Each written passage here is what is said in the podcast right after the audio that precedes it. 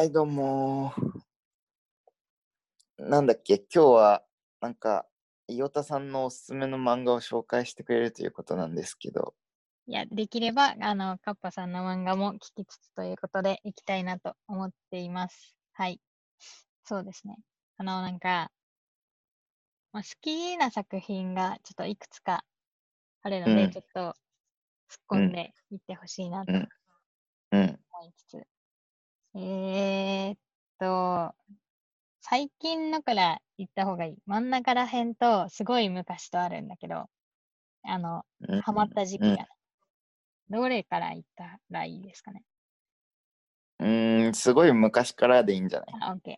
そうだね。うん時系列です。なんかすごい昔は、うんあの、小学生ぐらいの時に、うんなんか、普段あの漫画を読まないんだよね。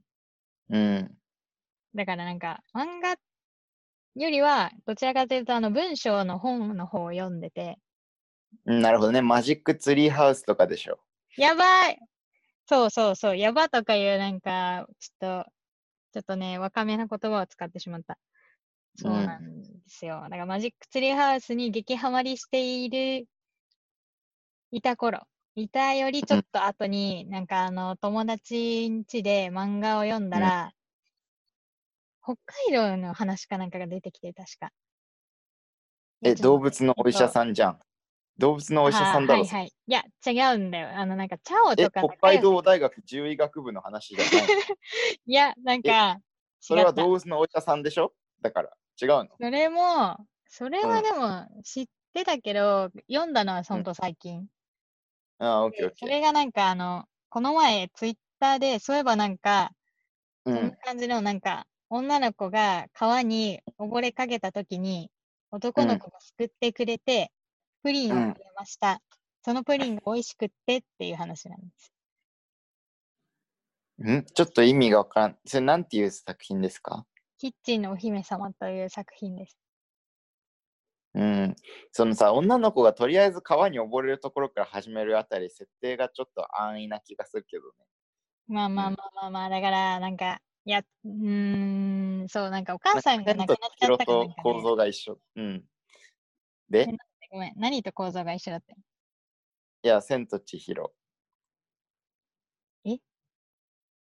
いや、だって千尋が川に溺れてハクが助けるじゃん。まあまあいいけど、それではいはいはいはいはい。いやでも、うーん、確かに。いやもう作品自体のスタートがそれなんだよね。はい。っああ、ていうだけですね。川に溺れて助けるっていう作品？そう。そんなわけねえだろ。えなんでキッチンのおお姫様なの？なんかだ、それで、なんかプリンが美味しかったから印象に残って、それうんまでは、あのーえちょっとなんかこう、言い方がわからないんだけど、その、親御さんがいない子供たちの、なんていうの、児童養護施設みたいなところで育つんですよ、その女の子がね。でも、なんかキッチンうんうんでめっちゃなんか美味しかったプリンを再現するべく、プリン作りを頑張って、うんす。ごいいい腕前になるみたいな。うん、だから要するにプリン、プリントみたいな話？最初の話しか読んだことないんだよね、これ。そうなのか。あんまハマってねえだから友達ん家でうん、ふと見た、はい、みたいな。っあていう感じなんだけど、まあでも、割となんか、他の時にあんまり漫画を読まなかったから、印象に残っている漫画うん。です。いや、マジックツリーハウスにはまる気持ちはわかるけどね。俺もなんか学校の図書館にあってさ、うんうんうんうそればっか読んでたわ。ん。いや、そうだよね。え、ドラクエ読んだ？読んでない。わかるなんか、ドラクエでも読んでる人もいなかった？いた。いたよね。そう。んあの違いは何なんだろうね。いやー、わからんけど、ととにかくマジックツリーハウスはなんかこう、あうんのー楽しかったね。なんか、あの、なんかいろんな時代にワープしていけるやつでしょ。そうそうそうそううん。えっとね、あれは楽しかったな。いいんだよな。なんか、こう、ちゃんと一巻で終わるのがすごい子供向けでいいよね。なんか気象うん転結がちゃんとあの薄くて小さい本の中でちゃんとあって、うんはい、終わり、次の旅はどこだろうねっみたいな感じで終わるのがすごい良かったうん、なるほどね。うん。あの、うん話が明晰だよね。その何が言いたいのか分かんなくならないっていうかさ。ああ、そううんそうそうそう。しかもなんか伏線が割と伏線として貼ってあるあたりがあはいはいはいはい。いいうんなーっていうのをね、この前ちょっうんと何冊か、マジックツリーハウスは何冊か持ってて、ちょっとね、うん。読み返して思いましたね。なんかその小説とかさ、そのいきなり難しい本読ませてかっこつけるみたいなやつあるけどさ、なんか正直まずはマジックツリーハウスとかから入って型をつかむっていうのがいいと思うんだよあー、確かになんか自分がね。小説長いの読めるようになったのって、マジックツリーハウスのおかげかもしれないっていうのを今初めて思いましたね。うん。うん。なんかいきなり複雑でなんかおもなんかこう微妙な。な感情の機微がみたいなこと言ってるとさ、あの多分読めるようになんないんだよね。うんうんうんうんうんうんまあまあというのもなんかその俺中学生の時なんか人間失格とかをなんか常にあのポケットに入れてカッコつけてるタイプのあの中二病だったんだけど、はい。あのまあ言ってみりゃポケットには入ってたけど全然分かってなかったからね。うーん。それはななぜかっていうとやっぱねあの起承転結とかないわけよ。あ もう、もうひたすらなんかこう、どんどんどんどん、あの、やさぐれて死んでいくんだけど、なんかそういう悲しい、悲しい、そういう感じなんだけど、起承転結とかないわけ。ー。うんうんうんで、なんかもうアイデンティティとかもわかんなくなってって、なんかだだんだんこう、あの自我が崩壊していくみたいな話なんだけど、なんか、あの、んなんだろうな、なんかそそういうのまだい読めないのよね。その、ちゃん、な何が小説のなんかこう原型かみたいなのがわかんないからさ。うん。うん、うんそうそうそうそうそうう。ん。でも、でも、格好だけつけたくてね、読んでるふりしてたよ。うん。まあ、だからそういう風にならないためには、やっぱマジックツリーハウスとか超大事だと思う。うん。へえ。その一番古いやつの次に古いやつは？え次になんか、いや、だからあんまりそのマジックツリーハウスからし本当にあの文章の小説に入っちゃってて、ああ、ごめん。あ、じゃないわ。見てなかったんだえっと、マジックけどツリーハウスじゃなくて、その、あれだ。え、漫画でしょ、えっと、そうそう、お医者さんの、あお医者さん物のお医者さんじを、あそれでなんかねえっと、なんですか、あの、お姫様の次。お姫様の次は、ちょっともう動物のお医者さんか、うん。そののようなっていうのに最近ハマってるんだが。え、、もう最近まで行くの？マジ？マジマジえ？マジ。いや、なんかあのーゴールデンウィークに、あの、自粛うん期間で、いろんな会社さんが、なんか無料で自分のデータブを公開しますよみたいな流れがあったじゃん。ありましたね。で、あれで、あの、よく、あの、スマホで小説を読んでるんだけど、なんかスマホで漫画が全部無料で見れるぞみたいな情報を聞きつけて、うん。それで動物のお医者さんを読んだんだよね。うん。っていうだけですね。うーん。うん、なんか、あれもあれで、いまいち気象転結というか、なんかこう、長いなぁと思いつつ、まあ、チョビが可愛いうん。かなと思いました。うん。あとなんか、北海道の人たちってさ、動物うん飼いすぎじゃないって思った。あの漫画の中に出てくる人たち。なあ。なんかね、うん俺は、あれ、あれね、あの、なんかみんなフロッピーディスクで論文書いてるのが面白いなと思ったね。なんか時代がすごいよね、あれ。うん。うん。なんだっけ80年代の後半じゃないかな。うん。ああ、そうなんだ。へうえん。。それで、あ、で、えっと、あの、なんかこう、声で表現するのが難しいんだけど、うんその最近ハマってるタイトルが。うん。でマジでね、あ、ちょっと待って、で、もう一個普段無料で読めてるのが、えっと、先輩がううざい後輩の話っていうタイトルの漫画うん。ですな。これはなんか、えっと、なんか緑色の髪の OL が主人公で、OL? うん。会社員で、あの、その、緑色の髪でよく OL やれてんな。いや、だから多分漫画のなんだと思う。漫画うんってなんかさ、そう、なんか髪違うじゃん。でも確かになんか自分としては、え、髪緑なんだっていう思いがあるんだけど、うん。なんか、いい、普通、漫画ではきっと普通のことなんだと思っている。髪がうん。違うの。うん。うんうん。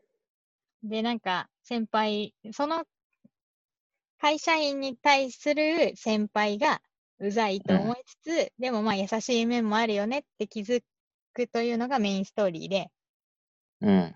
で、あのなんか同僚の人々のつながりだったりとか、あとはうん。その主人公の親友と、えっ、と、主人公の同僚の妹が偶然知り合って、他の場所でも知り合って、あ、なんか知り合いの知り合いなんですね、みたいなのストーリーとか、こういろんなネタがね、あって、週1ぐらいでツイッターで更新されてる漫画です。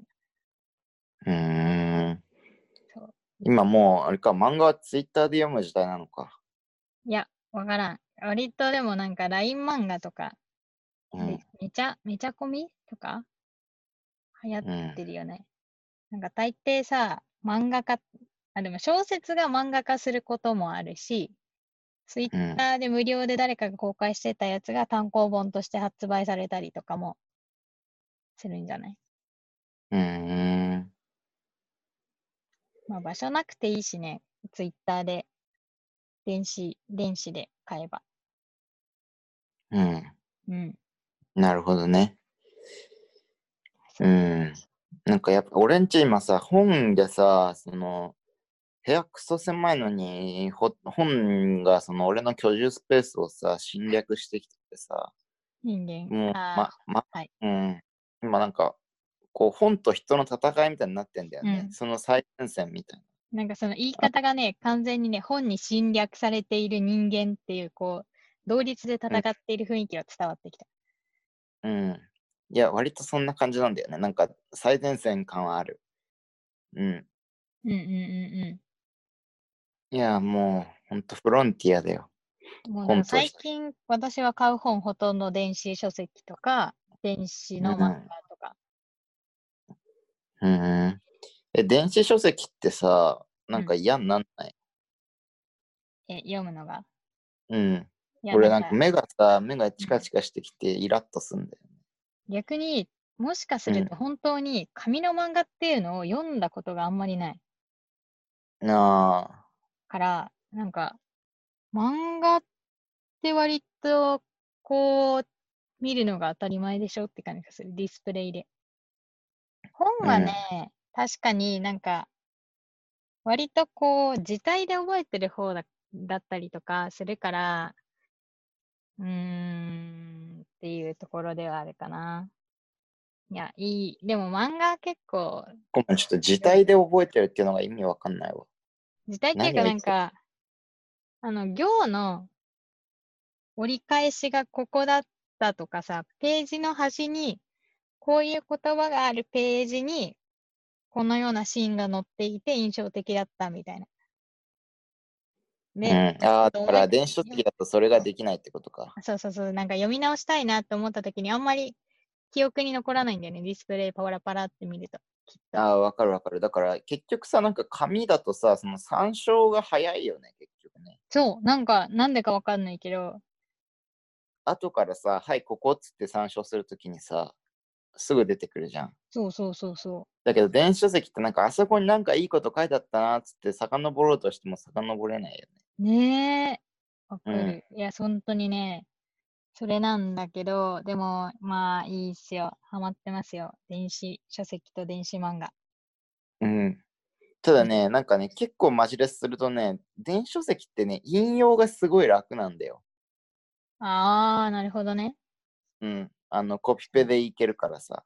うんうんうんだから、その、なんていうの、その、読書が好きな人には絶対向いてないと思うんだけど、うーん。あの、あの、リサーチが好きな人には本当に向いてると思う、電子書籍がね。っていうのは、まあ、俺の考えだけど。いや、多分そう。うん。はーん。いいな。なんかその、読書ってさ、やっぱなんか本っていうなんかマテリアルなものをこうめくっていくっていうこともさ、結構、その読書体験としてはあるわけで、はいはいはいはい。